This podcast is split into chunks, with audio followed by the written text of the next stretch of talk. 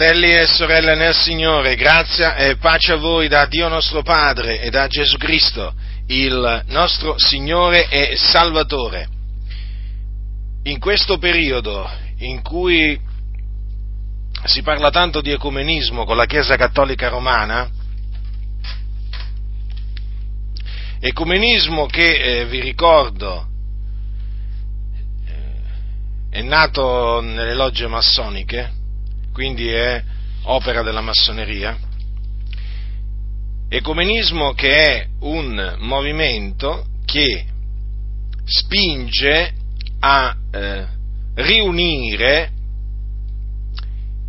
i cosiddetti protestanti con la Chiesa cattolica romana. Praticamente lo scopo dell'ecumenismo è quello di fare rientrare i protestanti nel grembo della Chiesa cattolica romana, però usando un sofisma particolare che è quello appunto che campeggia sempre in tutte queste, uno slogan che campeggia sempre nelle manifestazioni ecumeniche, che è quello di, dell'unità nella diversità e quindi viene detto ma uniamoci anche se ci sono delle differenze tra di noi, comunque siamo fratelli, dicono loro, e quindi non facciamoci la guerra, non, non siamo più nel XVI secolo, XVI secolo che è il secolo in cui scoppiò la riforma protestante. E quindi uniamoci, lottiamo assieme, contro le ingiustizie sociali, contro la povertà, contro l'analfabetismo e così via. Ma il discorso è che questo ecumenismo etico, così è chiamato, perché anche qui viene usato un sofisma, questo ecumenismo etico serve per unire spiritualmente, sostanzialmente serve per unire spiritualmente cattolici ed evangelici. Dunque si sente molto parlare di ecumenismo con la Chiesa Cattolica Romana, ha preso piede a livello mondiale oramai da alcuni decenni, in particolare dopo il Concilio Vaticano II. Concilio Vaticano II praticamente voluto dalla massoneria.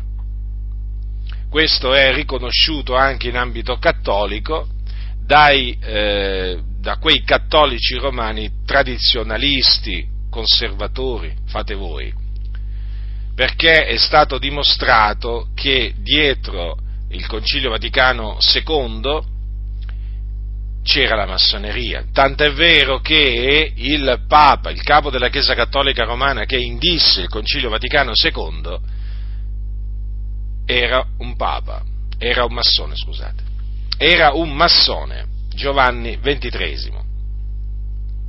Era un massone e il Concilio Vaticano II ha, eh, ha costituito una pietra miliare per il movimento ecumenico. E dunque si parla molto di ecumenismo, sia in ambito cattolico naturalmente che in ambito evangelico. E dunque bene ribadire che i santi,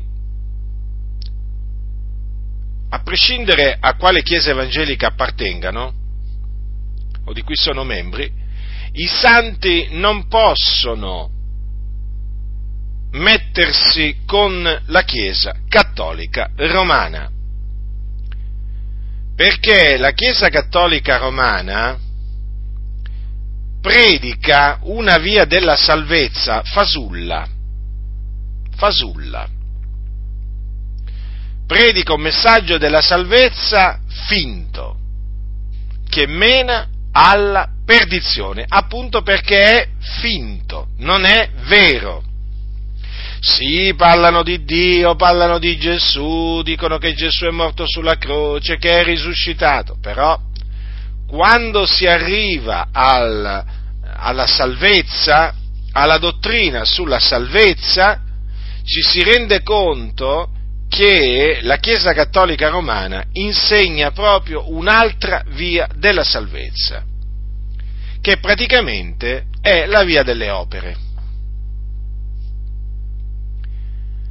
A distanza dunque di alcuni secoli, da quando scoppiò la riforma protestante in Germania, le cose non sono cambiate. Ancora oggi la Chiesa Cattolica Romana insegna la salvezza per opere.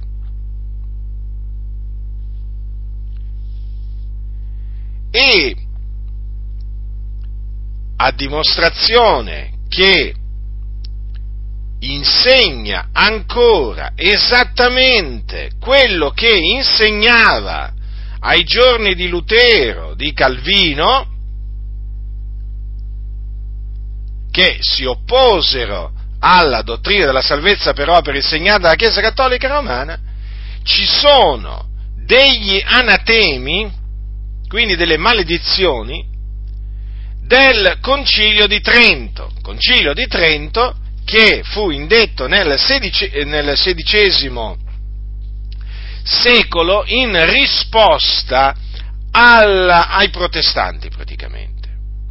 Questo concilio, eh, il concilio di Trento, concilio tridentino, fu un concilio ecumenico, in quanto fu una riunione di tutti i vescovi cattolici del mondo, si chiama così appunto quando vi partecipano tutti i vescovi cattolici del mondo e fu una delle risposte alla riforma protestante.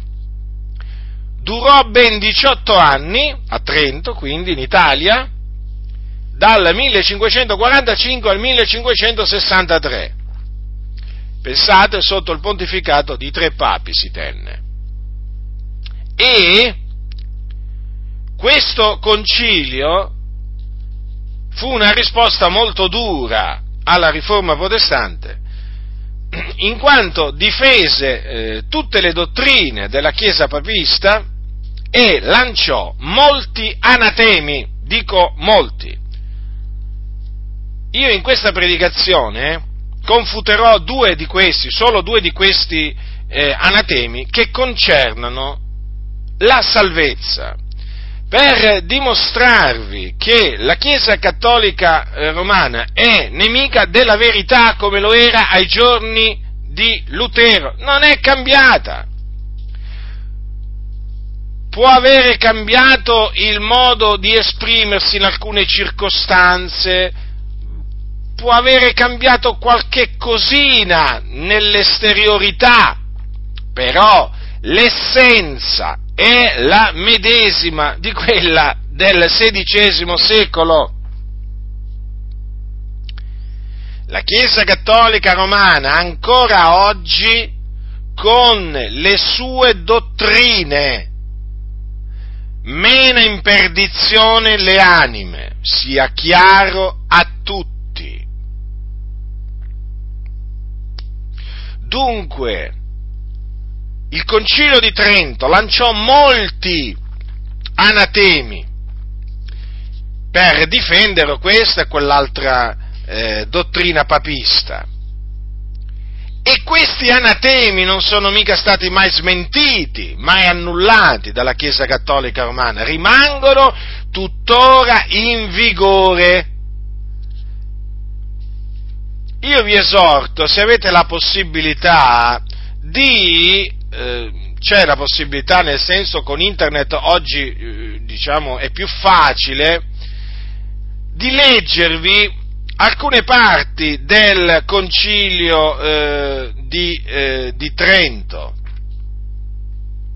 E vi renderete conto come alla luce di quello che hanno dichiarato quei vescovi è impossibile avere comunione con la Chiesa Cattolica Romana, è impossibile qualsiasi collaborazione con la Chiesa Cattolica Romana, perché la Chiesa Cattolica Romana è nemica della croce, nemica della parola della croce, nei fatti lo è, nemica della verità che è in Cristo Gesù, perché insegna che la salvezza si ottiene, la, la giustificazione si ottiene per opere, non soltanto per, eh, per fede. Allora, il primo anatema che voglio smascherare confutare è quello, mm, sono due anatemi in effetti, quelli emanati eh, dal Concilio di Trento, nella, eh, il primo nella, sessione, eh, nella settima sessione e il secondo che vi, che vi citerò nella, nella sesta sessione. Questi due anatemi sono stati lanciati in difesa della giustificazione per opere insegnata dalla Chiesa cattolica romana. Allora il primo dice, se qualcuno afferma che i sacramenti della nuova legge non sono necessari alla salvezza, ma superflui e che senza di essi o senza il desiderio di essi gli uomini con la sola fede ottengono da Dio la grazia della giustificazione anche se non sono tutti necessari a ciascuno, sia anatema. Allora il secondo, ricordo che anatema significa maledetto. Il secondo anatema è questo, se qualcuno afferma che l'empio è giustificato dalla sola fede, così da intendere che non si richieda nient'altro con cui cooperare al conseguimento della grazia, della giustificazione e che in nessun modo è necessario che egli si prepari e si disponga con un atto della sua volontà, sia anatema. Allora, come potete vedere, vengono lanciate delle maledizioni contro coloro che sostengono, che insegnano che l'uomo viene giustificato soltanto mediante la fede nel Signore Gesù Cristo. Sono, diciamo, è vero, due anatemi diversi, il linguaggio, diciamo, un po' diverso, però la sostanza non cambia. Vi ricordo che, secondo la Chiesa Cattolica Romana, per ottenere la giustificazione sono indispensabili il battesimo, che poi non è il vero battesimo perché si tratta un, dell'aspersione di acqua di un bambino, quando viene fatto da bambino, se viene fatto da adulto, si tratta della, di un'aspersione fat, di acqua fatta su un adulto e quindi non corrisponde a, al vero battesimo istituito da Cristo Gesù dicevo, dal battesimo e dalla, eh, peni, dalla, mm, eh, dalla, confessione al prete o eh, penitenza. Questi sono indispensabili, eh? In particolare, in particolare la, confessione, la confessione al prete perché secondo la dottrina papista, la eh, tramite la confessione al prete, o meglio tramite la soluzione che si riceve dopo aver fatto la confessione al prete, si ottiene la giustificazione, che poi in effetti è una finta giustificazione, perché l'uomo, viene, l'uomo che si confessa al prete non viene assolutamente giustificato di alcunché da parte, da parte di Dio, perché peccatore va dal prete eh, e peccatore se ne torna a casa. Capite? Quindi dal confessionale il penitente cattolico, chiamiamolo così, torna con tutti i suoi peccati addosso sulla sua coscienza, perché la, la confessione al prete eh, non è stata istituita, la confessione fatta al prete, sì, non è stata istituita da Cristo Gesù. Allora, quindi parliamo della giustificazione. Che cosa dice la Sacra Scrittura sulla giustificazione? Come si ottiene la giustificazione? La giustificazione l'uomo la ottiene soltanto per fede, per fede nel Signore Gesù Cristo. E questa è la buona notizia relativa al regno di Dio cioè che il giusto vivrà per fede.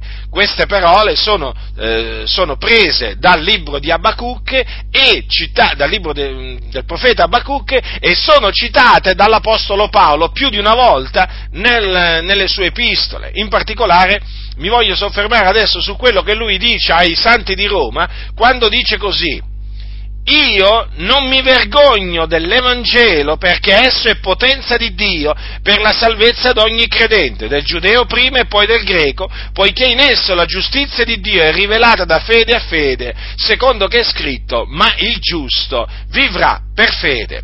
Dunque, nell'Evangelo, nell'Evangelo che è la buona novella che Gesù è il Cristo, morto per i nostri peccati eh, e risuscitato il terzo giorno secondo le scritture, ebbene nell'Evangelo è rivelata, manifestata la giustizia di Dio che si basa sulla fede, secondo che è scritto, il giusto vivrà per fede. E questo perché Gesù Cristo è morto sulla croce per i nostri peccati ed è risuscitato il terzo giorno a cagione della nostra giustificazione. Quindi chi crede in Lui viene giustificato, viene fatto giusto da Dio.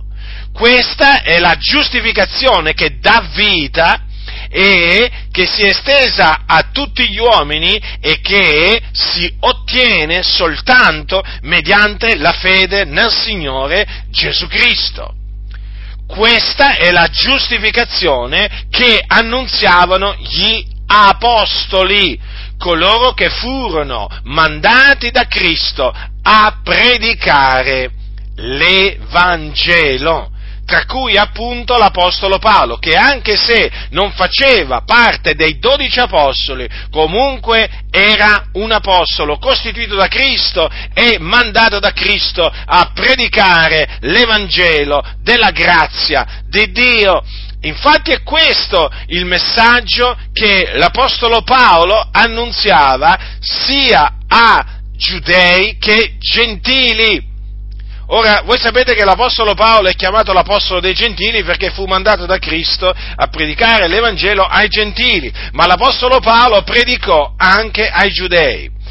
E, vo- e mi voglio soffermare eh, su alcune parole che l'Apostolo Paolo eh, predicò a eh, dei Giudei in una sinagoga, perché l'Apostolo Paolo in quella circostanza si rivolse a persone che avevano la legge, la legge di Mosè, che si attenevano alla legge di Mosè e che cercavano di essere giustificati mediante la legge di Mosè, ossia osservando la legge di Mosè, quindi tramite le opere della legge.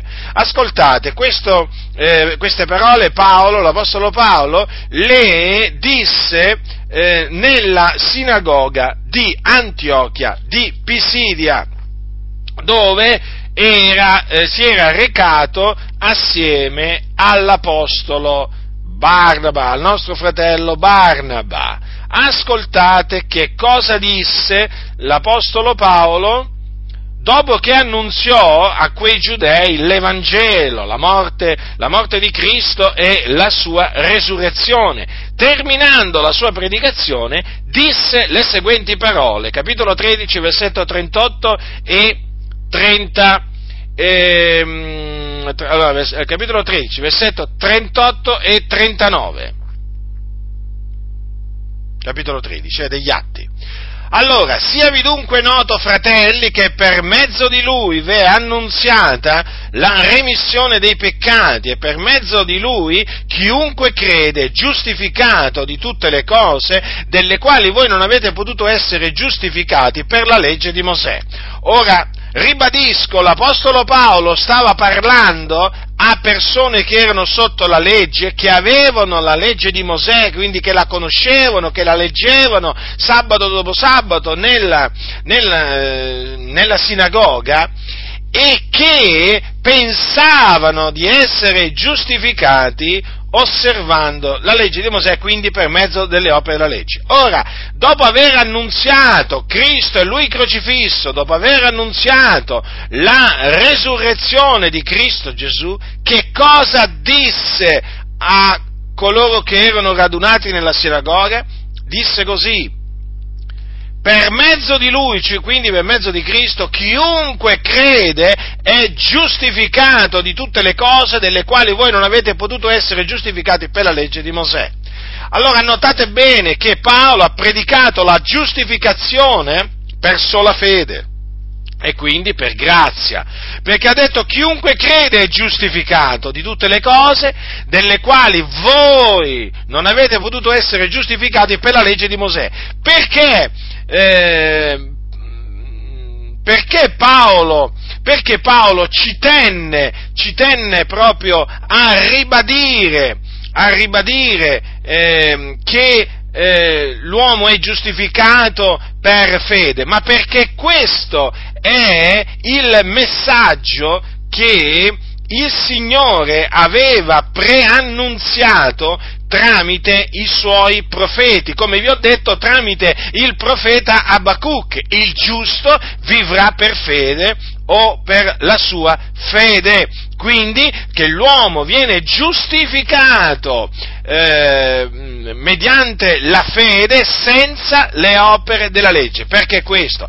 Perché la legge non è stata data ad Israele per, per la giustificazione, eh, ma eh, per dare la conoscenza del peccato. Infatti dice l'Apostolo Paolo ai Romani, per le opere della legge nessuno sarà giustificato al suo cospetto, giacché mediante la legge è data la eh, conoscenza del peccato. Notate bene, mediante la legge di Mosè è data la conoscenza del peccato e non viene data la giustificazione dal peccato, perché la giustificazione dai propri peccati si ottiene mediante la fede e questo il Signore lo aveva già innanzi proclamato eh, tramite il profeta Abacuc che visse sotto la legge. Dunque a quegli ebrei disse loro che l'uomo viene giustificato da tutte le cose eh, mediante la fede nel Signore Gesù Cristo. Eh? Notate che lui gli ha voluto dire con forza, l'Apostolo Paolo a quei giudei, delle quali voi non avete potuto essere giustificati per la legge di Mosè. Vedete che qui c'è, è proclamata l'impossibilità eh, della legge di Mosè di giustificare l'uomo nel cospetto di Dio. Capite, fratelli nel Signore? Quindi, là, in, eh, davanti a un uditorio che era composto di persone che erano sotto la legge di Mosè, eh, che osservavano la legge di Mosè per essere giustificati, l'Apostolo Paolo che cosa disse? Che il giusto vivrà per fede, cioè che l'uomo viene giustificato soltanto mediante la fede nel Signore Gesù Cristo un messaggio chiaro, un messaggio che non lascia alcun dubbio. Capite? Dunque rendetevi conto, rendetevi conto quanto la Chiesa cattolica romana sia nemica della verità. Eh? Perché la Chiesa cattolica romana detesta sentire dire che gli uomini ottengono la giustificazione mediante la sola fede. Guardate, lo ripeto, non vi fate ingannare dai sofismi papisti, ancora oggi, a distanza di, ehm, di siamo, ah, siamo, già, siamo già, già perché dovrebbe, dovrebbe esserci adesso l'anniversario l'anno prossimo, a distanza di 500 anni da che, fu, da che scoppiò la riforma protestante, perché scoppiò nel 1517, infatti adesso ci sono in atto i preparativi, i massoni si stanno preparando per festeggiare, per festeggiare eh, i, ehm, i, 500 anni della, della, riforma assieme, cattolici e protestanti assieme, o comunque quei cattolici e quei protestanti che appunto ehm, credono nell'ecumenismo, a distanza di 500 anni la Chiesa cattolica romana ancora con forza si oppone alla giustificazione per, mediante la fede nel Signore Gesù Cristo e quindi noi proclamiamo che con la Chiesa cattolica romana non c'è alcun alcuna comunione. E poi ditemi un po', ma come possiamo avere comunione con persone che ci lanciano gli anatemi, che ci maledicono perché noi crediamo che il giusto vivrà per fede? Non possiamo. Costoro sono nelle tenebre, ascoltatemi, sono nelle tenebre, sono nelle tenebre i cattolici romani stanno ingannando il, pa- il Papa, il cosiddetto Papa, i cardinali ecumenici, insomma, tutti questi stanno ingannando tanti evangelici facendogli credere che sono cambiati, quando non sono cambiati affatto. Sono falsi, finti fino alle midolle, non fidatevi mai di costoro. Quando li vedete sorridere, pensate sempre al coccodrillo che eh, vi apre la bocca eh, e vi fa vedere tutta la sua dentiera e tutta la sua bocca, eh, sembra che vi stia sorridendo, ma non vi sta sorridendo il coccodrillo, eh, perché se voi, basta che voi vi avvicinate un pochettino di più al coccodrillo e quello vi salta addosso e fa un sol boccone di voi. Ricordatevi questo, eh, il Papa quando sorride, io lo vedo, lo, lo vedo, come un coccodrillo che apre la bocca, avete capito? Che ti mostra i denti, eh, sembra che sorride, no, non, non sta sorridendo, ti vuole ingoiare, ti vuole sbranare, eh? ti vuole fare a pezzi, distruggere, annientare. E infatti questi dove ti vogliono portare? Dove ti vogliono portare? In cielo? No, ti vogliono portare all'inferno. I cattolici romani col Papa in testa, ti vogliono portare all'inferno, sappilo, non ti illudere, eh? non ti illudere, cattolico, evangelico che tu sia, guardate che la curia romana porta le anime all'inferno io queste cose le ho dette e le ridico, eh? perché le cose stanno così. Quindi noi non consideriamo Francesco un nostro fratello, è un figliuolo d'ira, è un peccatore Francesco, eh? che si deve ravvedere, convertire dagli idoli a Dio eh? e deve credere nell'Evangelo di Cristo se vuole essere, per essere salvato, perché altrimenti quando morirà per lui si apriranno le porte dell'inferno, non quelle del purgatorio, quelle dell'inferno. Il purgatorio non esiste. È un'invenzione. È un'invenzione di, mm, di alcuni cosiddetti padri della Chiesa. Allora, dunque, ribadiamo con forza, ribadisco con forza, fratelli nel Signore, quello che dice la Sacra Scrittura, che è il giusto vivrà per fede. Ora, vedete dunque che l'Apostolo Paolo ai peccatori, perché lì si rivolse ai peccatori, tutti i giudei e greci sono sotto peccato, eh, rivol- in che termini si rivolgeva? E così bisogna, così bisogna parlare. Così bisogna parlare ai peccatori. Dire loro che chiunque crede nel Signore Gesù Cristo viene giustificato, perché il giusto vivrà per fede. Quindi viene reso giusto eh, da Dio per grazia, mediante la fede nel Signore Gesù Cristo. La giustificazione che dà vita, ricordatevi, si basa sul sacrificio espiatorio di Cristo, perché Cristo si è caricato di tutti i nostri peccati, li ha portati eh, nel suo corpo sul legno della croce. Eh, Gesù sulla croce ha espiato i nostri peccati e quindi per ottenere la, giustificaz- la, per ottenere la giustificazione gli uomini cosa devono fare? Devono credere in Lui, devono credere in Lui. E quindi la giustificazione è per grazia. Ora l'Apostolo Paolo insegnava, predicava questo ai peccatori e insegnava questo ai santi. Infatti quelle parole, quelle parole che inizialmente ho letto sono tratte dall'epistola di Paolo ai santi di Roma. Eh?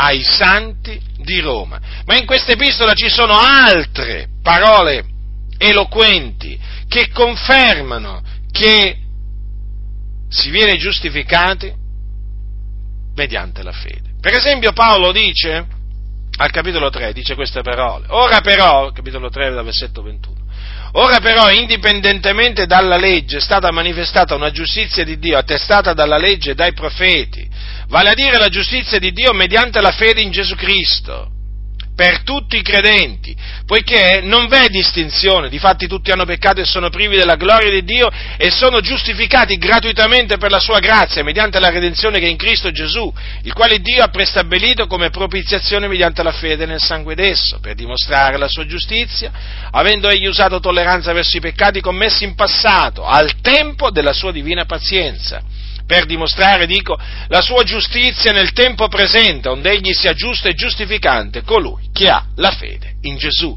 Dove dunque il vanto? Esso è escluso per qual legge? Delle opere? No, ma per la legge della fede.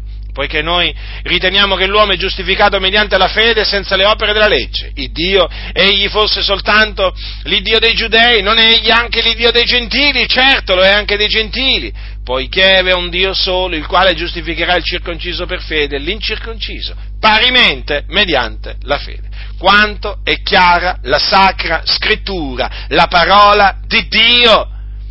Allora, è stata manifestata la giustizia di Dio mediante la fede in Gesù Cristo per tutti i credenti. Che cosa significa? Che cosa significa che tutti coloro che credono nel Signore Gesù Cristo vengono, eh, vengono rivestiti della giustizia di Dio. Capite, fratelli del Signore? Eh, o meglio, la loro fede gli è messa in conto di giustizia per cui vengono giustificati. Vedete come è chiamata la giustizia di Dio mediante la fede in Gesù Cristo, o la giustizia di Dio che si basa sulla fede, o che viene dalla fede. Perché tutti hanno peccato, quindi non v'è distinzione tra giudeo e greco, tutti hanno peccato, sono privi della gloria di Dio e sono giustificati gratuitamente per la sua grazia mediante la redenzione che è in, Cristo, in Gesù Cristo.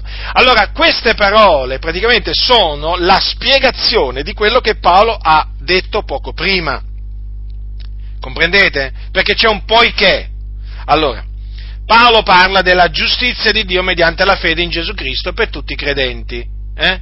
Per spiegare, per spiegare appunto eh, in che cosa consiste, eh, diciamo, questa, mh, mm, questa giustizia di Dio mediante la fede in Gesù Cristo, dice poiché non v'è distinzione, infatti tutti hanno peccato e sono privi della gloria di Dio e sono giustificati gratuitamente per la sua grazia mediante la redenzione che è in Gesù Cristo. Naturalmente, quei tutti che sono giustificati gratuitamente sono coloro che credono, eh?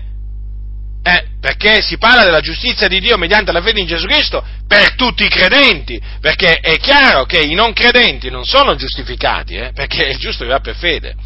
Eh, I non credenti, cioè gli increduli, rimangono sotto il peccato, sono sotto il peccato. Allora, ma nel momento in cui l'uomo crede in Gesù, viene giustificato gratuitamente per la grazia di Dio, mediante la redenzione che è in Cristo Gesù. Capite perché la giustizia eh, di Dio eh, si ottiene mediante la fede in Gesù Cristo, perché la redenzione è in Cristo Gesù, perché Gesù ha acquistato la redenzione con il suo sangue e quindi la giustificazione non può che essere gratuita, ma altrimenti Gesù che cosa sarebbe venuto a fare? Eh? Se la giustificazione si potesse ottenere per opere, non c'era bisogno che Gesù venisse, venisse, nel mondo a morire sulla croce, non c'era assolutamente alcun bisogno, capite? Dunque è stato proprio in virtù del fatto che Cristo è morto sulla croce per i nostri peccati ed è risuscitato il terzo giorno a cagione della nostra giustificazione, secondo le scritture, che oggi coloro che credono in Gesù Cristo sono giustificati. Capite? Noi siamo giustificati. Giustificati dunque per fede abbiamo pace con Dio per mezzo di Gesù Cristo, nostro Signore. Dice l'Apostolo Paolo sempre ai Santi di Roma, al capitolo 5, versetto 1. Vedete, fratelli del Signore, e questa giustificazione è sia per il circonciso che per l'incirconciso. Ora, Qui si parla del circonciso nella carne eh, e l'incirconciso nella carne. Noi siamo incirconcisi nella carne, i circoncisi nella carne invece sono i giudei, gli ebrei di nascita. Allora, vedete dunque, un Dio solo, c'è un Dio solo il quale giustifica il circonciso che crede e l'incirconciso che crede nella stessa maniera, perché il giusto vivrà per fede Vedete, fratelli del Signore? Questa è una dottrina fondamentale, fratelli del Signore. Voi considerate che la, rifo- la, la, la riforma protestante è scoppiata proprio su questo punto, su questa dottrina, la scissione, la divisione, la guerra, perché alla fine poi si deve parlare pure di guerra, di guerra spirituale, che purtroppo però poi eh, poi si tramutò anche in guerra carnale in tanti casi, eh? pensate che uno dei riformatori, Zwigli, eh, perì in battaglia, no? era andato in guerra, c'era una guerra tra protestanti e cattolici, eh, lì si ammazzavano proprio, eh, si ammazzavano, vedete la riforma purtroppo, purtroppo ha delle luci e delle ombre, molte ombre, eh, la riforma protestante, noi chiaramente condanniamo, eh, condanniamo ciò che di falso o eh, eh, di malvagio hanno detto i riformatori, De Lutero, Calvino, Zwigli, non ci importa niente, eh, cioè noi non è che siamo di quelli che appunto si mettono a difendere l'indifendibile, no, no, no, l'indifendibile è indifendibile, capito? Quindi noi eh, non è che ci mettiamo a giustificare eh, le, perché ne hanno dette di falsità questi riformatori, di menzogne, eh? Certo, hanno detto anche delle cose giuste, noi non lo, neghi, non lo neghiamo, però quando hanno detto delle cose false diciamo che erano delle cose false.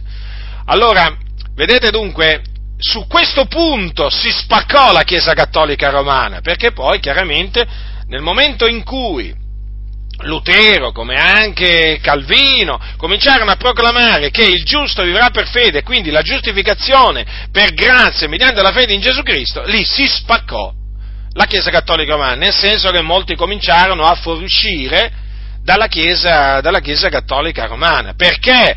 Perché eh, compresero che la dottrina della Chiesa papista era inconciliabile con quella eh, dell'Apostolo Paolo.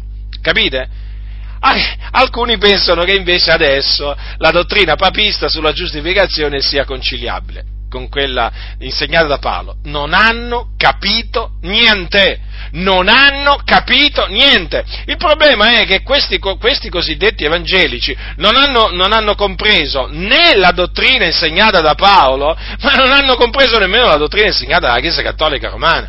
Perché nel momento in cui tu studi la dottrina della giustificazione per grazia mediante la fede, insegnata dall'Apostolo Paolo e anche dagli altri Apostoli, e poi, e poi la metti a confronto con la dottrina papista sulla giustificazione, che naturalmente ti devi andare a studiare, io me la sono andata a studiare, cioè troverai che sono inconciliabili, inconciliabili, la luce e le tenebre praticamente. Sì, sì, la luce e le tenebre, ma d'altronde D'altronde, il papismo o comunque il cattolicesimo, guardate che si basa su questa eh, falsa dottrina sulla giustificazione che, che hanno, eh? si basa, è così. La confessione al prete, la, mm, le indulgenze, tutte queste cose qui, tutte queste cose qui, si basano su questa finta dottrina della Chiesa papista. Infatti, un, eh, ma poi vi posso menzionare il purgatorio e così via se, eh, se, eh, perché la Chiesa Cattolica Romana eh, ha, mh, mm, ha, ha, odiato Lutero? Perché si è scagliata in quel tempo con, ta, con, quella, ta, con quella veemenza contro la giustificazione per grazia mediante la sola fede in Cristo, perché comprese che cosa implicava accettare quella, dottri, quella dottrina. Eh, significava praticamente che un cattolico non reputava più necessario andarsi a confessare, non avrebbe più reputato necessario andarsi a confessare al prete, non, più, eh, non si sarebbe più affidata alle, mm, a, alla messa dei, dei, dei, dei preti, non, sarebbe, non, non avrebbe più creduto al purgatorio, non, non, avrebbe più compiuto tutte quelle opere di pietà che non sono altro che opere eh, superstiziose oh, che la Chiesa Cattolica Romana prescriveva. Capite? E cadeva tutto il cattolicesimo. Cade tutto il cattolicesimo. Se voi demolite, eh, se, eh, se voi demolite la dottrina della giustificazione, eh, insegnata dalla Chiesa papista, eh, demolite tutto il cattolicesimo, proprio c'è un effetto domino, capite effetto, per effetto domino che cosa si intende? Praticamente ehm, eh, cadono nel momento in cui tu confuti la dottrina papista sulla giustificazione, cadono, diciamo, come birilli, eh, tutte le altre falsità della Chiesa, della Chiesa cattolica romana. Ecco perché la Chiesa cattolica romana si oppose con quella veemenza ai protestanti che affermavano, no, dicevano i protestanti, il giusto vivrà per fede, non si viene giustificati per le opere. Capite? E la stessa cosa sta succedendo oggi. La stessa cosa sta succedendo oggi. La Chiesa Cattolica Romana si sta ancora opponendo con vigore alla dottrina della giustificazione per grazia mediante la fede in Cristo Gesù, perché sa, lo sanno bene i cattolici romani, che eh, la dottrina, eh, cioè su, sulla dottrina della giustificazione per opere, quella papista, si basa tutto il cattolicesimo. Eh certo! Eh, praticamente pressoché tutta la tradizione papista eh, viene, tenuta, viene, tenuta, in piedi da questa, da, da, da questa falsità. Togli questa falsità, ca- cioè scompare il cattolicesimo praticamente. Capite? E allora i cattolici romani, che sono furbi, che sono furbi, tramite i gesuiti, sono riusciti con i loro sofismi a fare credere che invece no, eh, adesso la pensano un po' diversamente, che possono andare d'accordo con i luterani. Pensate, hanno stretto un'alleanza con i luterani, ma vi rendete conto? I luterani con i cattolici festeggeranno eh, il cinquecentesimo anniversario della riforma assieme. A quel tempo si ammazzavano! 500 anni fa si ammazzavano, eh, si ammazzavano veramente. Adesso camminano assieme, si baciano, eh, si abbracciano, dicono siamo fratelli e così via. Ma cos'è, cambi- cos'è, cambiato? Evidentemente sono cambiati i luterani, non è che sono cambiati i cattolici. I cattolici sono rimasti gli stessi, purtroppo sono cambiati, sono cambiati in peggio quelli che dicono di accettare la dottrina di Martin Lutero sulla giustificazione, capite? Insomma, qui i cattolici sono riusciti a imbrogliare, a imbrogliare tanti, eh, tanti protestanti, non tutti, eh, grazie a Dio, non tutti, però purtroppo molti sono, casca- sono cascati nella trappola che i gesuiti gli hanno teso, eh, vedete, a, cinque, a, a, a, distanza di 500 anni, perché la riforma protestante scoppiò nel 1517, guardate un po' a distanza di 500 anni, questi si, si incontrano tranquilli, come se niente fosse, capito? Quando invece la, do, la dottrina la dottrina papista sulla giustificazione è la stessa di quella ai giorni di Lutero, di Calvino, di Zwingli e così via. Vi rendete conto, fratelli del Signore? Quindi è molto importante conoscere la dottrina eh, della giustificazione per fede in Cristo Gesù. Eh sì, perché ba- la grazia si basa, la grazia si basa, capite, fratelli del Signore? Su questa dottrina. Eh. Perché se tu togli questa dottrina, poi cosa succede? Subentra la legge delle opere, eh, subentra l'eresia che l'uomo si può autogiustificare, che l'uomo eh, può essere giustificato tramite le sue opere. Nella Chiesa Cattolica è, avvenuto, è avvenuto, questo, o meglio, nella Chiesa antica allora, inizialmente, prendiamo la Chiesa di Roma. Allora, perché l'epistola di Paolo la scrisse, Paolo la scrisse ai Romani. Allora, inizialmente la Chiesa di Roma credeva che cosa? Che il giusto vivrà per fede. Ecco, adesso la Chiesa di Roma, a distanza di, eh, di, di, di circa duemila anni, che cosa crede? Intendiamoci, intendo dire la, per, per, Chiesa di Roma, in questo caso mi riferisco alla Chiesa Cattolica Romana, eh? Impropriamente chiamata Chiesa, comunque. Eh, il discorso è questo, la Chiesa di Roma, che, perché la Chiesa di Roma eh, dice di essere appunto, eh, cioè la Chiesa Cattolica Romana qui di Roma proprio, eh, dice di essere la Chiesa eh, che fu eh, antica, no? quella a cui scrisse l'Apostolo, l'Apostolo Paolo, l'Epistola l'epistola, la sua epistola. Allora, che cosa dice la Chiesa Cattolica Romana a distanza di circa eh, 2000 anni? Dice l'opposto, dice l'opposto. Cosa, cosa, cosa ci fa comprendere questo? Cosa ci fa comprendere questo? Che nel corso del tempo, nel corso del tempo, quella chiesa, quella chiesa ha abbandonato il sano insegnamento degli apostoli e ha fatto spazio alla falsa dottrina della salvezza per opera, della giustificazione per opere. E è così. Grazie a Dio comunque a Roma ci sono, ci sono i santi. Eh?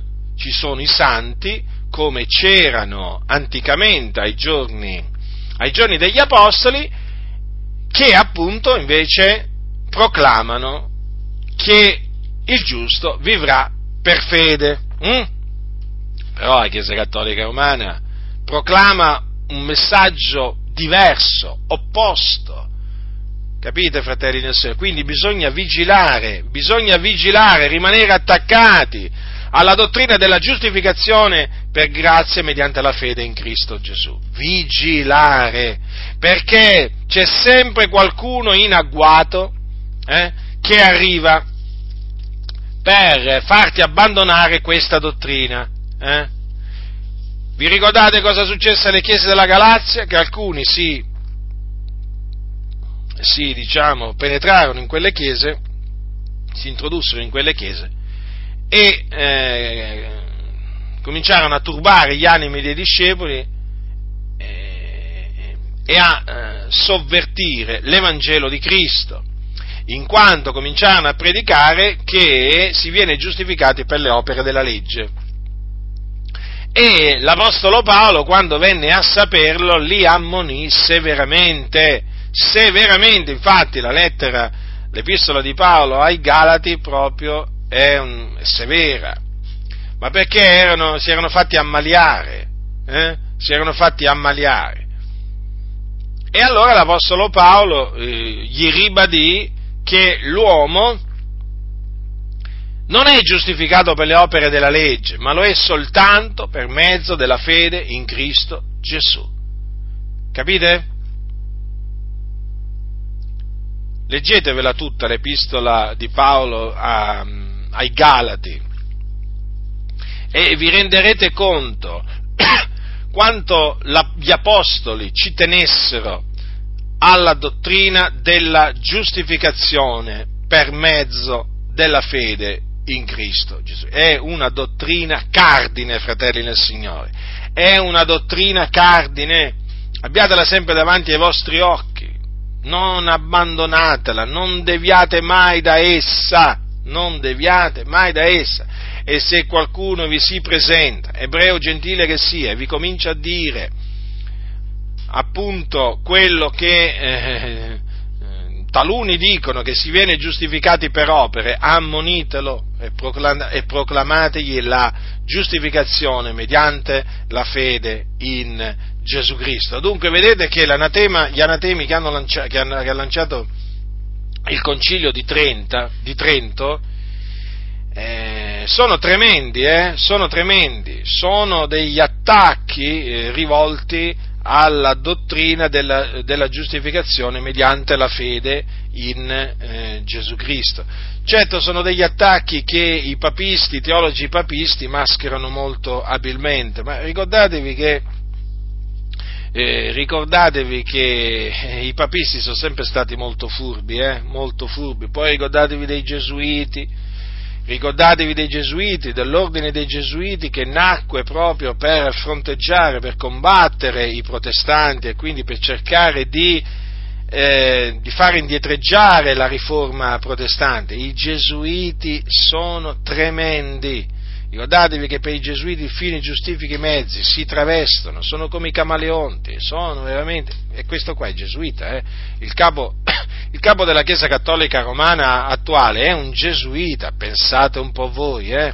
pensate un po' voi cosa sono capaci di dire e di fare i gesuiti per ingannare i santi. Eh? Le, guardate, leggetevi la storia dei gesuiti, eh?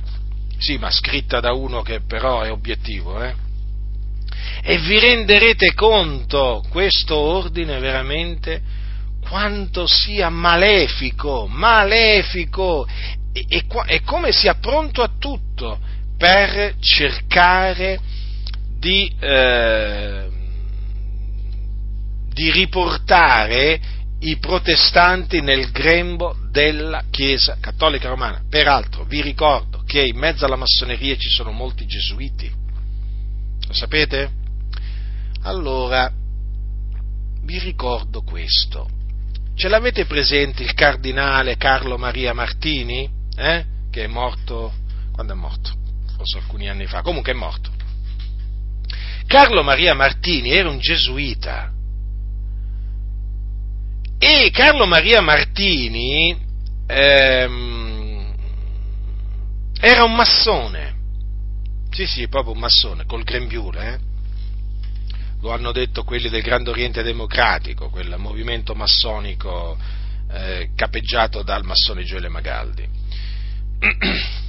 E Carlo Maria Martini era un gesuita massone. Ora, Carlo Maria Martini è tra, mh, mm, tra gli esponenti di spicco nel movimento carismatico cattolico sin dalle origini. Capite? E il movimento carismatico cattolico è servito alla Chiesa Cattolica Romana per far avvicinare i pentecostali alla Chiesa Cattolica Romana. Sì? Infatti, Giovanni Traettino, il pastore della Chiesa Evangelica della Riconciliazione, che è una chiesa pentecostale, com'è che si è avvicinato alla Chiesa Cattolica Romana? Proprio tramite il movimento carismatico cattolico, che è chiamato rinnovamento nello spirito. Vi ricordate, no? I, i famosi incontri con Matteo Calisi e così via. E guarda un po', eh? Chi c'era dietro il movimento carismatico cattolico a quel tempo? C'era Carlo Maria Martini, gesuita, massone. Vi stavo dicendo appunto che ci sono molti gesuiti nella massoneria. E i gesuiti si camuffano, si camuffano, sono capaci, sono capaci veramente a dirti una cosa e a pensarne un'altra, capite? Sì, sì, sono fatti così. Poi Carlo Maria Martini aveva proprio delle idee proprio molto, molto liberali, eh, molto liberali. Infatti molti, i cattolici tradizionalisti lo detestavano a Carlo Maria Martini, perché proprio lui era, più, era uno aperto, va, oggi li chiamano i cardinali aperti, quelli che non hanno pregiudizi, eh, ma era massone, hm? era massone Carlo Maria Martini. Quindi badate, state molto attenti quando sentite dire gesuiti, eh? E infatti Francesco, il capo della Chiesa Cattolica Romana, è gesuita. E quello, quando va a trovare, va, quando va a trovare i pentecostali o, o quando si incontra con gli evangelici, quello parla da evangelico. Quando invece si incontra con i gesuiti, parla da gesuita. Capite? Sono fatti così i gesuiti, falsi, doppi. Non vi fidate, sono dei serpenti. Ricordatevi dell'immagine del, del coccodrillo, eh? Che ha, quando apre la bocca eh, non è che ti sta sorridendo, ti vuole uccidere. Allora, un altro, anate- ecco, uh, un altro anatema è questo in difesa del purgatorio.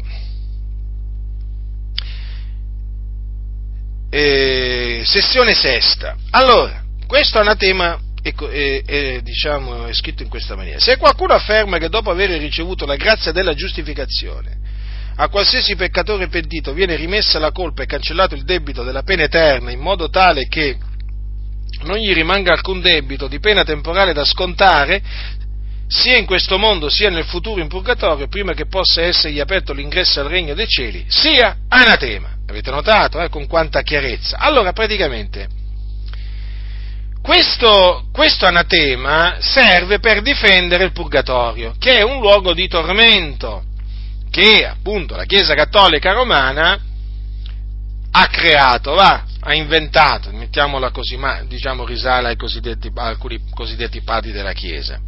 non è che l'ha inventato Francesco o il cardinale Ma- Maria Martini, no, loro l'hanno ricevuto da eh, scrittori ecclesiastici dell'antichità, l'hanno, diciamo, praticamente eh, l'hanno accettato in quanto in effetti fa parte della dottrina della Chiesa Cattolica Romana, no? c'è stato un concilio, c'è stato un concilio eh, diversi secoli fa che inglobò, inglobò la, nel sistema dottrinale della Chiesa papista il purgatorio e quindi chiaramente quelli che poi vennero in seguito, i papi, i cardinali e così via, hanno recepito la dottrina del purgatorio. Il purgatorio non esiste, perché secondo quello che insegna la Sacra Scrittura esiste solo il paradiso e l'inferno. In paradiso vanno coloro che muoiono nel Signore immediatamente, mentre coloro che muoiono nei loro peccati vanno all'inferno. Non esiste alcun purgatorio. Allora, questo anatema è lanciato contro di noi, sì sì, contro di noi, questi anatemi sono lanciati contro di noi ancora oggi, non, non vi illudete, eh? Ah, non è che qualcuno, non vi fate ingannare da quelli che dicono no, ma furono lanciati contro i luterani, contro i protestanti di allora, e perché? Eh, voglio dire, questi anatemi sono ancora oggi lanciati, sono ancora validi contro coloro che appunto sostengono la verità, contro i santi. Allora, la Chiesa Cattolica che cosa dice? Che dopo aver ricevuto la grazia della giustificazione, persiste un debito, mm, diciamo, da espiare. sia in questo mondo sia in purgatorio. Allora vi spiego brevemente che cosa vuole dire la Chiesa papista. Allora, come vi ho detto prima, la penitenza, la confessione al prete è uno dei eh, cosiddetti sacramenti della Chiesa Cattolica Romana eh, indispensabili per ottenere la salvezza di cui parla la Chiesa Cattolica Romana. Allora, quando un cattolico va a confessare i suoi peccati mortali al prete, sì, perché voi sapete che c'è la distinzione tra peccati veniali e mortali, allora al prete vanno confessati i peccati mortali, quelli veniali non c'è, eh, non c'è l'obbligo di andarli a confessare al prete anche qui un'invenzione tutta, tutta loro. Allora, una volta che il cattolico va dal prete, va a confessargli i peccati, i suoi peccati, poi deve seguire tutta una prassi particolare, allora se la confessione è fatta secondo eh, il catechismo della Chiesa Cattolica Romana, il prete allora gli dà la soluzione, lo assolve. Ma voi cosa pensate? che lo assolve veramente. Ma no, ma nella maniera più assoluta, perché poi sono loro stessi a eh, contraddirsi eh, nel loro catechismo, perché in effetti è una finta assoluzione praticamente, una soluzione che non vale niente. Perché il prete è vero che gli dà la soluzione, perché poi, ma gli dà anche la penitenza sacramentale, che è un'opera buona con cui il penitente poi deve dare una soddisfazione della pena temporanea per i propri peccati. Cioè, rendetevi conto. Cioè, la Chiesa Cattolica dice che il prete gli rimette i peccati e poi dopo il penitente deve compiere delle, un'opera buona per eh, espiare la pena temporanea dovuta per i peccati che gli sono stati rimessi. Cioè, rendetevi conto voi che diavoleria. Ma non basta questa opera di, di questa opera eh, eh, cioè non, non, basta la penitenza sacramentale, perché poi eh, si devono fare altre opere di pietà e poi ancora le indulgenze. Vi rendete conto che cosa dice la Chiesa Cattolica Romana? Che tu praticamente, dopo che hai ottenuto, tu, nel senso mi rivolgo al cattolico, tu che hai ottenuto la remissione dei peccati o la soluzione da parte del prete, devi compiere un sacco di opere per espiare la pena temporanea dovuta per quei peccati che teoricamente ti sono stati rimessi, ma praticamente non ti è stato rimesso proprio niente. Cattolico romano, non farti ingannare. Allora, qualcuno potrebbe dire, ma allora, dopo aver compiuto queste opere, ma il penitente cattolico, ma sarà finalmente sicuro eh, quando morirà di andare in cielo? Eh? Ma no, ma quando mai? Non può, è impossibile. Sarebbe una presunzione se dicesse che è sicuro di andare in cielo, infatti non lo è. Perché questo? Perché gli rimane una pena temporanea da espiare nell'aldilà. Quindi sia nell'aldilà che nell'aldilà deve espiare, espiare. Allora, e dove va? Nel purgatorio. Va nel purgatorio a fare che cosa? A farsi purificare il fuoco, no? perché nel purgatorio c'è il fuoco che purifica, dicono, dicono i, i, i, i bugiardi, che purga, ma non esiste il purgatorio. Quale fuoco che purga? Ma quale fuoco che purga? È tutta una falsità. Quindi, cosa succede? Che il penitente, dopo essersi andato a confessare tutta una vita, dopo aver fatto opere di penitenza sacramentale per tutta la vita e opere varie per tutta la vita, quando muore, boom, lo mandano al purgatorio, nei tormenti, in mezzo al fuoco, eh? perché là deve continuare, deve continuare a espiare, eh? questa volta con sofferenze in mezzo al fuoco, espiare la, la, la, il residuo di colpa che gli rimane, da, eh, diciamo, che gli rimane.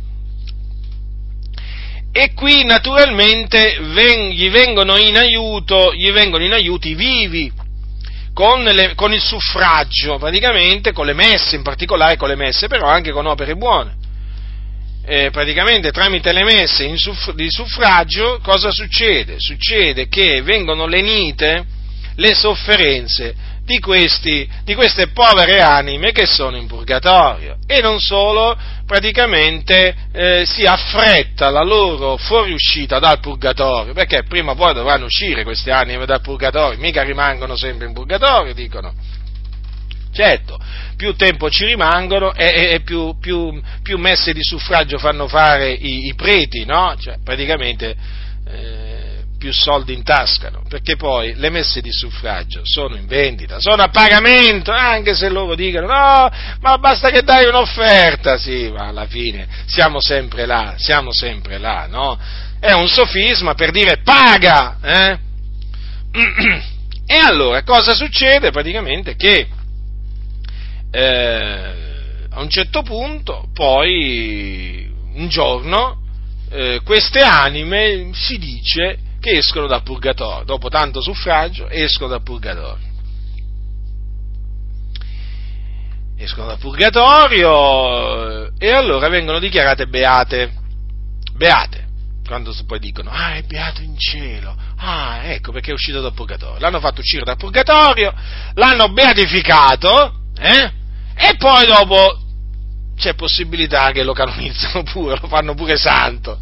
Cioè, ma io vi ho naturalmente un po' sintetizzato qua questa, eh, tutto questo sistema diabolico no? che, c'è dietro, che c'è dietro il purgatorio, però rendetevi conto veramente davanti a che cosa ci troviamo. Ci troviamo davanti a un cumulo di immondizia davanti a una montagna di immondizia che ha oscurato la croce, che ha proprio annullato la grazia di Dio, ha annullato la giustificazione per grazia mediante la fede. Perché?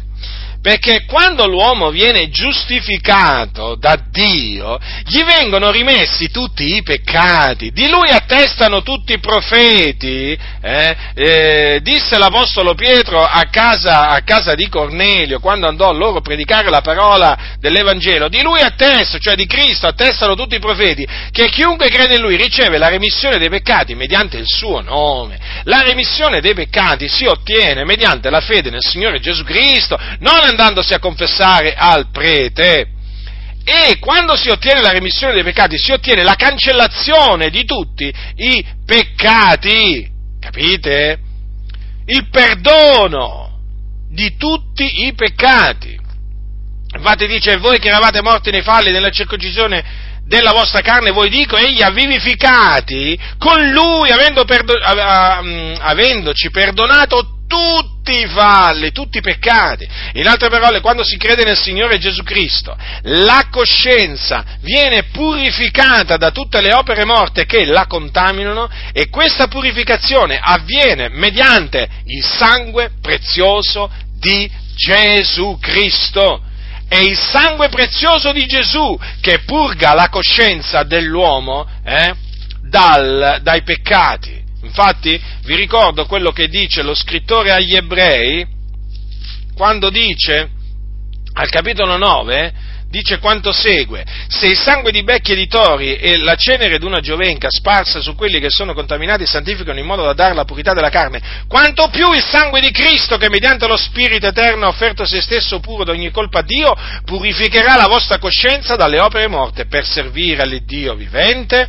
Dunque vedete, mediante il sangue di Gesù, mediante il sangue di Gesù, si viene purificati dai peccati. Infatti noi siamo stati purificati dal sangue di Gesù Cristo. Mediante quel sangue siamo stati santificati e resi santi. Ecco perché noi non abbiamo bisogno che qualcuno ci faccia santo, noi siamo santi perché Dio ci ha resi santi. Allora, quando dunque abbiamo ottenuto la giustificazione, noi siamo, abbiamo ottenuto anche la purificazione dei nostri peccati. La purificazione Ora qualcuno potrebbe dire, e allora che dire dei peccati che, eh, che commettiamo? Perché se qualcuno dice di non aver peccato, voi lo sapete che... Cosa dice la scrittura? Cosa dice? Se diciamo di non avere peccato lo facciamo bugiardo, la sua parola non è in noi. Ecco perché ho detto che dire allora dei peccati che commettiamo, eh, perché nessuno di noi può dire di essere senza peccato, di non avere commesso peccati, di non avere peccato. Allora, che dire allora dei peccati, eh, diciamo, compiuti dopo appunto che siamo stati giustificati? Allora la scrittura dice questo, dice quanto segue. Se camminiamo nella luce come egli è nella luce, abbiamo comunione l'uno con l'altro, il sangue di Gesù, suo figliolo, ci purifica da ogni peccato. Se diciamo di essere senza peccato, inganniamo noi stessi e la verità non è in noi. Se confessiamo i nostri peccati, egli è fedele e giusto da rimetterci i peccati e purificarci da ogni iniquità. Quindi la remissione dei peccati, la purificazione da ogni iniquità è assicurata ad ogni figliolo di Dio nel momento in cui confessa i suoi peccati a Dio. Ricordatevi Gesù quando insegnò ai suoi discepoli a pregare, tra, disse, gli disse di dire tra le altre cose, Padre nostro, rimettici i nostri debiti. Eh sì, e questo lo disse ai suoi discepoli di dire. Quindi vedete che presso il Signore c'è abbondanza di redenzione. Ma perché? Perché il sangue di Gesù ci purifica da ogni peccato. Il sangue di Gesù, capite? Il sangue di Gesù. Allora, se il sangue di Gesù ci purifica da ogni peccato, allora ci ha purificati e ci purifica da ogni peccato, che bisogno c'è di un purgatorio dove andare a farsi purificare da presunte pene temporanee o, eh? Non c'è bisogno del purgatorio, non c'è bisogno. Quindi, vedete dunque, fratelli nel Signore, quanto è importante conoscere la parola di Dio. Tanti cattolici romani conos- i cattolici romani non conoscono la parola di Dio, quando poi tu gli dici ma guarda che il purgatorio non esiste, perché guarda che tramite il sangue di Gesù si viene purificati da ogni peccato e quindi non c'è alcun bisogno di una purificazione nell'aldilà, in un purgatorio, loro rimangono e dicono ma come? Mi è stato sempre insegnato che prima devo andare in purgatorio per, a farmi purificare da residui di colpe, eh, sono stati ingannati, non conoscono la parola e quindi chiaramente sono, sono nell'errore. Quindi vedete che anche quest'altro, quest'altro ehm, anatema ehm, fa comprendere quanto la Chiesa Cattolica Romana sia nemica della verità. Il purgatorio ancora nella dottrina cattolica esiste? Certo che esiste. Allora, ma riflettete, riflettete, ma se esiste il purgatorio, esiste pure tutto, tu, eh, esistono ancora tutte le altre dottrine che sono collegate al purgatorio, non vi pare? Non vi pare? La penitenza, la, la confessione al prete è legata per esempio al purgatorio, la distinzione tra peccati veniali e mortali è legata al purgatorio, le indulgenze che non sono scomparse dalla Chiesa Cattolica Romana sono legate al purgatorio, il giubileo, è leg- che è un'indulgenza, una delle indulgenze, è legata al purgatorio, lo vedete che non è cambiato niente, ma vi rendete conto che non è cambiato niente? L'ecumenismo è una macchinazione del diavolo, la Chiesa Cattolica è sempre la stessa, la stessa nemica della verità di 500 anni fa, capite? Allora, è evidente che questo, questo altro anatema eh, contro chi dice che appunto una volta che giustificati dal Signore non, eh, eh, essendo stati giustificati dal Signore, essendo stati purificati con il sangue di Gesù da ogni peccato, eh, eh non c'è alcuna pena da dover espiare in purgatorio, eh, fratelli del Signore, capite che questo, che questo mh, anatema è contro, contro, contro, i santi, contro coloro che accettano la parola di Dio, coloro che si attengono alla parola di Dio, eh? questo anatema è contro coloro che sono nella verità, quindi contro di noi. Queste parole contenute in questi anatemi sono parole dette contro la verità che è in Cristo Gesù il purgatorio annulla la grazia di Dio, il purgatorio rende inutile il sacrificio di Cristo Gesù, il purgatorio è una dottrina di demoni, è una dottrina di demoni che va rigettata, smascherata, va detestata, capite? Il purgatorio illude, illude, perché molti si illudono di andare in purgatorio, invece vanno all'inferno, non in, non in purgatorio. Capisce, capite quanto, ehm, quanto è, diabolica questa, questa dottrina del, del purgatorio? Perché annulla annulla la giustificazione per grazia mediante la fede nel Signore Gesù Cristo, annulla il, valore del sangue e la potenza anche del sangue, del sangue di Gesù Cristo. Ma se c'è scritto che il sangue di Gesù, suo figliolo, ci purifica da ogni peccato, quindi ci purga da ogni peccato, e quindi, eh, se c'è scritto questo, a che serve il purgatorio dell'aldilà? A che cosa serve? Non serve a niente. Ecco perché la Chiesa Cattolica Romana teme molto coloro che ancora oggi confutano il purgatorio perché guardate, fratelli, ascoltatemi, se cade il purgatorio, qui fa un discorso un po' simile a quello che vi ho fatto prima, guardate che se cade il purgatorio cade veramente un bel pezzo di cattolicesimo, ma, ma grosso, grosso pezzo eh, del cattolicesimo, soprattutto se cade il purgatorio viene a mancare una fonte di denaro, di reddito per la, mm, diciamo, eh, per, la Chiesa cattolica romana enorme, perché il purgatorio è una miniera, una miniera d'oro, una miniera d'oro. Ma considerate solo questo, che il giubileo è una delle indulgenze, eh? una delle indulgenze, e le indulgenze sono cose collegate al purgatorio.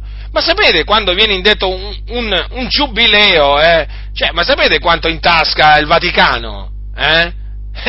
Una marea di soldi, una marea di soldi nella storia mi pare si parla di un giubileo dove raccoglievano i soldi con il rastrello.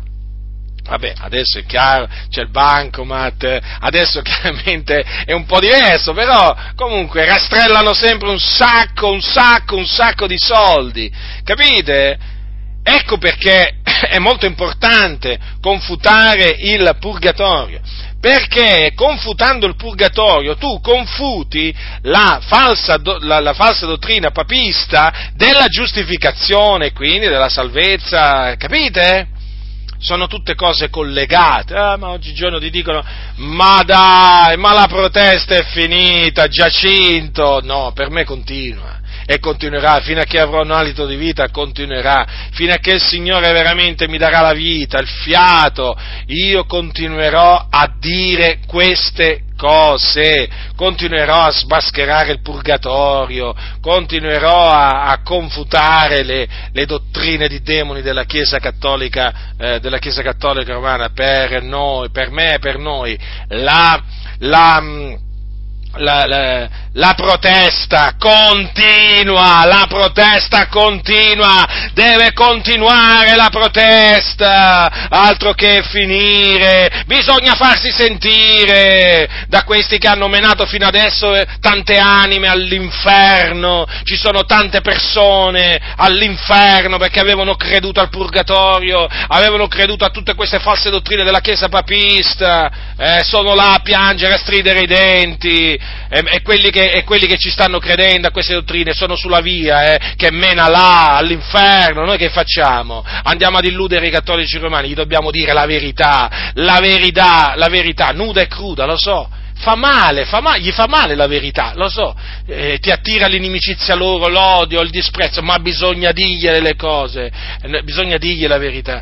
Il purgatorio, vedete, pure il, il Concilio di Trento ha difeso il purgatorio a spada tratta, l'ha difeso e come? E appunto, e noi cosa dobbiamo fare? Lo dobbiamo distruggere il purgatorio col martello della parola di Dio, eh, lo dobbiamo distruggere o con la spada della parola di Dio, la parola di Dio come un martello, è chiamata anche la spada dello Spirito, bisogna distruggere il purgatorio, perché il purgatorio è un'illusione tremenda per le anime, un'illusione tremenda che porta che porta all'inferno, ma provate a immaginare a quelli che in questo momento sono in mezzo alle fiamme dell'inferno, che dicono mi avevano detto che andavo in purgatorio, invece eccomi all'inferno, ma provate, ma provate a pensare, e oggi molti vogliono fare comunismo con, con la Chiesa Cattolica Romana, ma lungi da noi, ma lungi da noi, che sentano forte e chiara la voce veramente eh, di questo piccolo gregge, che sentono la voce forte e chiara dei santi dell'Altissimo, denunciare denunciare, riprovare, condannare il purgatorio eh? e avvertiamoli quindi i cattolici romani dicendo loro ravvedetevi, credete nell'Evangelo di Cristo mm, per ottenere la, la, la, giustificazione, la remissione dei peccati, la vita eterna e uscite dalla Chiesa, e separatevi dalla Chiesa Cattolica Romana. Questo è il messaggio che dobbiamo portare ai cattolici romani, non c'è un altro messaggio non c'è un altro messaggio. Noi desideriamo la salvezza dei cattolici romani, ricordatevelo questo. Ricordatevelo come Paolo desiderava la salvezza dei giudei. Eh? Noi desideriamo la salvezza anche dei cattolici romani, come dei musulmani, dei buddisti e così via, di tutti gli uomini, ovviamente. Però in questo caso mi sto, mi sto, concentrando sui cattolici romani e poi in Italia, qua, la maggior parte sono cattolici romani, viviamo in mezzo a cattolici romani, noi desideriamo la salvezza dei cattolici romani e quindi gli annunziamo la verità che è in Cristo, in Cristo Gesù. E, le, eh, la verità che in Cristo Gesù non comprende il purgatorio. Il purgatorio non ha niente a che fare con la verità, è una menzogna. E ve lo ripeto, al purgatorio sono collegate tante dottrine della Chiesa papista, tante dottrine, per quello è molto importante distruggerlo, annientarlo, confutarlo. Eh? Quando confuti il purgatorio viene fuori proprio lo spirito, lo spirito dell'errore che c'è nella Chiesa cattolica romana, secondo cui appunto la salvezza, la giustificazione si ottiene per opere eh sì, proprio così, proprio così, proprio così. Ma infatti, vedete, allora ai cattolici cosa gli viene detto? Che quando il penitente si va a confessare al prete con la soluzione viene giustificato, riceve la grazia della giustificazione, ma guarda un po' che inganno. Poi a questa grazia della giustificazione devono essere aggiunte tutte, tutte, tutte, tutte le opere appunto che vi ho elencato prima, e una volta aggiunte tutte quelle opere, cosa succede? Eh, il penitente cattolico lo mandano in purgatorio. Quindi, quindi è evidente che si tratta di una finta giustificazione, quella predicata dalla Chiesa Cattolica Romana. Ma di che giustificazione parla? Se dopo veramente le anime giustificate quando muoiono devono andare in purgatorio, eh? A, a, espiare, a, a, a, pagare per eh, il residuo di colpa che gli rimane, eh, per quei peccati che, di, mm, che, gli viene detto gli sono stati giustificati. Ma vi rendete conto che inganno diabolico colossale? Eh? C'è in atto contro i cattolici romani e noi che staremo zitti? No, noi non ci staremo zitti, noi diremo la verità, continueremo a dire la verità ai cattolici romani. Capite, fratelli nel Signore? Capite le cose come stanno? Le cose stanno così. Quindi non possiamo sopportare quegli evangelici che si mettono con i cattolici romani. E bisogna pure eh, esortare questi evangelici a ravvedersi e convertirsi dalle loro vie malvagie e chiedergli se sono salvati. Perché se non sono salvati bisogna dirgli di ravvedersi e credere nel Signore Gesù Cristo anche, anche a loro, per ottenere la remissione dei peccati e la vita eterna. Eh? Perché qui oramai ci sono tanti cosiddetti evangelici che non sono giustificati, non sono salvati, non sono perdonati. Capite? Sono perduti! Perduti! Perduti! Quindi, fratelli del Signore, vedete come questi anatemi papali contro i santi, che ancora, eh, diciamo, sono in piedi ancora oggi, vedete eh, che attacchi spudorati contro la verità che sono. Eh? che attacchi spudorati, sfacciati contro la verità che è in Cristo Gesù. Lo so, lo so che alcuni sentendomi parlare dicono, ma tu, ma tu sembri veramente, ma sembri veramente un predicatore medievale, ma tu, ma tu veramente, ma sei rimasto proprio al, medio, al Medioevo, ma tu, ma tu veramente, ma ti, non ti rendi conto di essere nel 2016? Eh? Sì, sì, io mi rendo conto proprio nel, di essere nel 2016, per questo appunto predico in questa maniera, perché nel 2016 non è cambiato proprio nulla. Mi ricordo, mi sto ricordando un, diciamo, un fatto un po' curioso, però diciamo significativo che mi accadde molti anni fa. Ero andata a una biblioteca. Eh, allora, ve lo dico, alla biblioteca valdese, no? stavo facendo delle ricerche, eh, delle ricerche eh, diciamo, sul cattolicesimo, ehm, alla biblioteca valdese di Roma, e praticamente avevo ordinato un libro antico, non mi ricordo più adesso quanto fosse antico, perché lì c'hanno veramente anche dei libri scritti da, eh, sia da prelati cattolici che anche da, eh, da protestanti, veramente antichi, eh, veramente, veramente datati, ma parecchio che non sono più in vendita, non, non sono in vendita proprio, ma... E allora mi ricordo che eh, quando allora lo, lo, ordinai, quando andai a ritirarlo al banco, eh, la segretaria eh, mi guardò un po' stupita e, e, mi disse, ma guardi che siamo nel... Ehm, adesso fatti a ricordare l'anno, l'anno non me lo ricordo, comunque sta di fatto che eh, mi, mi, disse guarda che non siamo più praticamente, non siamo più a quei tempi. Hm? A che io la guardai e gli dissi sì, è vero, però la Chiesa Cattolica Romana non è cambiata. Eh. E infatti lei mi diede ragione. Quindi, vedete, eh, cioè, le cose, non, la Chiesa Cattolica Romana non è cambiata l'essenza del cattolicesimo è quella di 500 anni fa, capite? Quando scoppiò la riforma. Non è cambiata l'essenza, può essere cambiata, diciamo, eh, la forma di qualche cosa o la maniera in cui vengono presentate certe dottrine. No? O magari eh, può essere cambiato il fatto che magari di certe cose alcuni preferiscono non parlarne. Va bene? Però l'essenza è quella, è quella, il cattolicesimo è quello, tale, e qua, anzi, bisogna dire una cosa, il cattolicesimo di oggi è, ancora, è ancora eh, non solo lo stesso, ma ci, so, ci sono aggiunte anche altre eresie di perdizione che al tempo di Lutero non c'erano, capite? per esempio il dogma dell'infallibilità papale, ma anche diversi dogmi sul, che riguardano Maria, non c'erano ai giorni di Lutero, ma questo per dirvi che la Chiesa Cattolica Romana è peggiorata nel corso del tempo. L'essenza è quella, c'è poco da fare. Poi se uno si vuole illudere, si illuda pure. Eh, vuoi farti ingannare dai preti? E eh, fatti ingannare. Cioè, io ti avverto, se tu pensi che la Chiesa Cattolica Romana è cambiata, cioè ti stai illudendo. Io quando vedo, quando vedo addirittura pastori, pastori delle assemblee di Dio in Italia che vanno a incontri ecumenici, ma io rabbrividisco, io rabbrividisco, perché dico, ma com'è possibile? Come? Tutto l'Evangelo! Poi ti dicono pure che sono contro l'ecumenismo, ma guardate, un'ipocrisia spaventosa, spaventosa, quella presente nelle assemblee di unità. Come?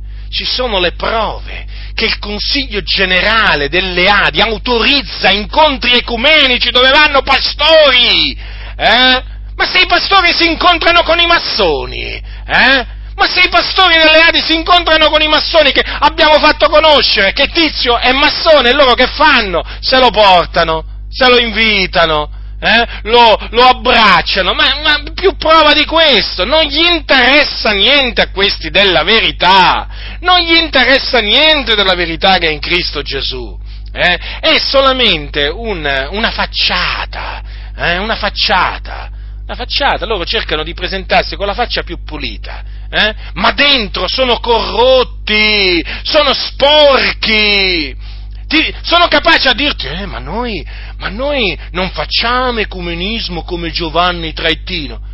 Ma sapete qual è la differenza? Vorrei dirlo a, a, a, quelli che nelle Adi, perché non tutti sono ecumenici nelle Adi, questo lo so, quindi non voglio, fare, non voglio generalizzare, voglio rivolgermi a quegli insensati pastori nelle Adi che fanno, che fanno ecumenismo eh, eh, e poi dicono, ah ma noi non siamo come Giovanni Traettino. Vi dico io la, la differenza tra voi e Giovanni Traettino della Chiesa della Riconciliazione. Allora, ve lo, ve lo dico proprio in questa maniera, che Giovanni Traettino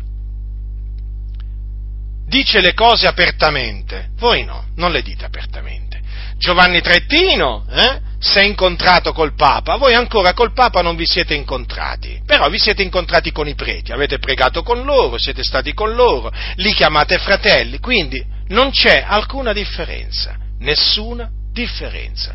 Ecumenico è l'uno e ecumenici siete voi, non cambia niente, eh? siete solo degli ipocriti siete soli, ma ormai la vostra ipocrisia è manifesta, è manifesta, è manifesta, sì, è come se è manifesta.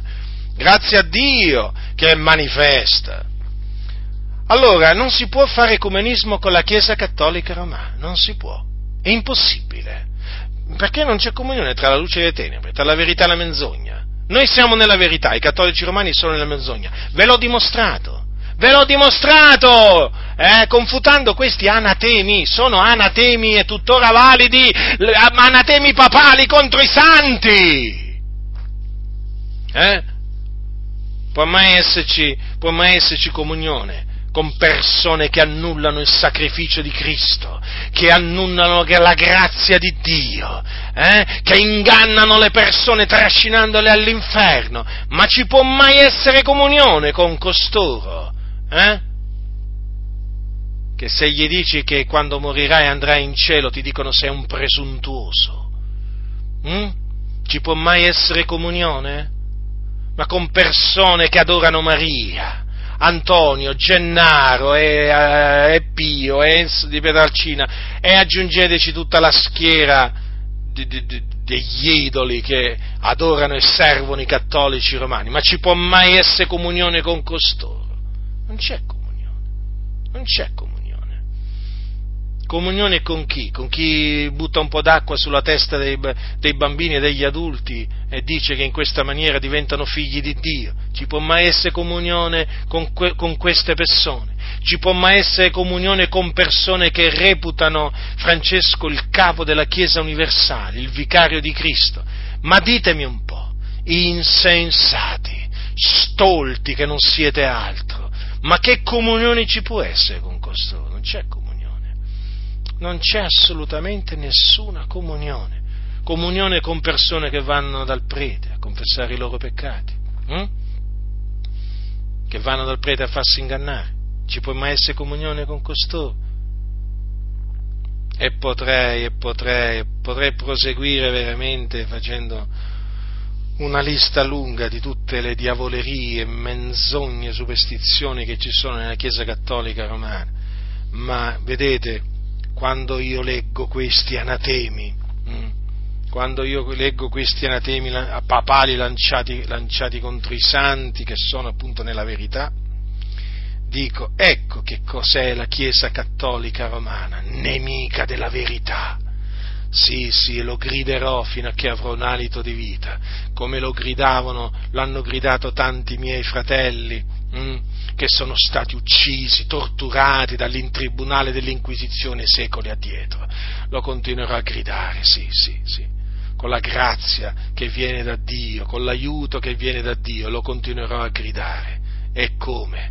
La Chiesa Cattolica Romana è nemica della verità che è in Cristo Gesù. E questi pochi anatemi che ho smascherato stasera lo stanno a dimostrare. Quindi nessuno vi seduca con vani ragionamenti. State attaccati alla parola di Dio, fratelli nel Signore. Amate la parola di Dio e difendetela.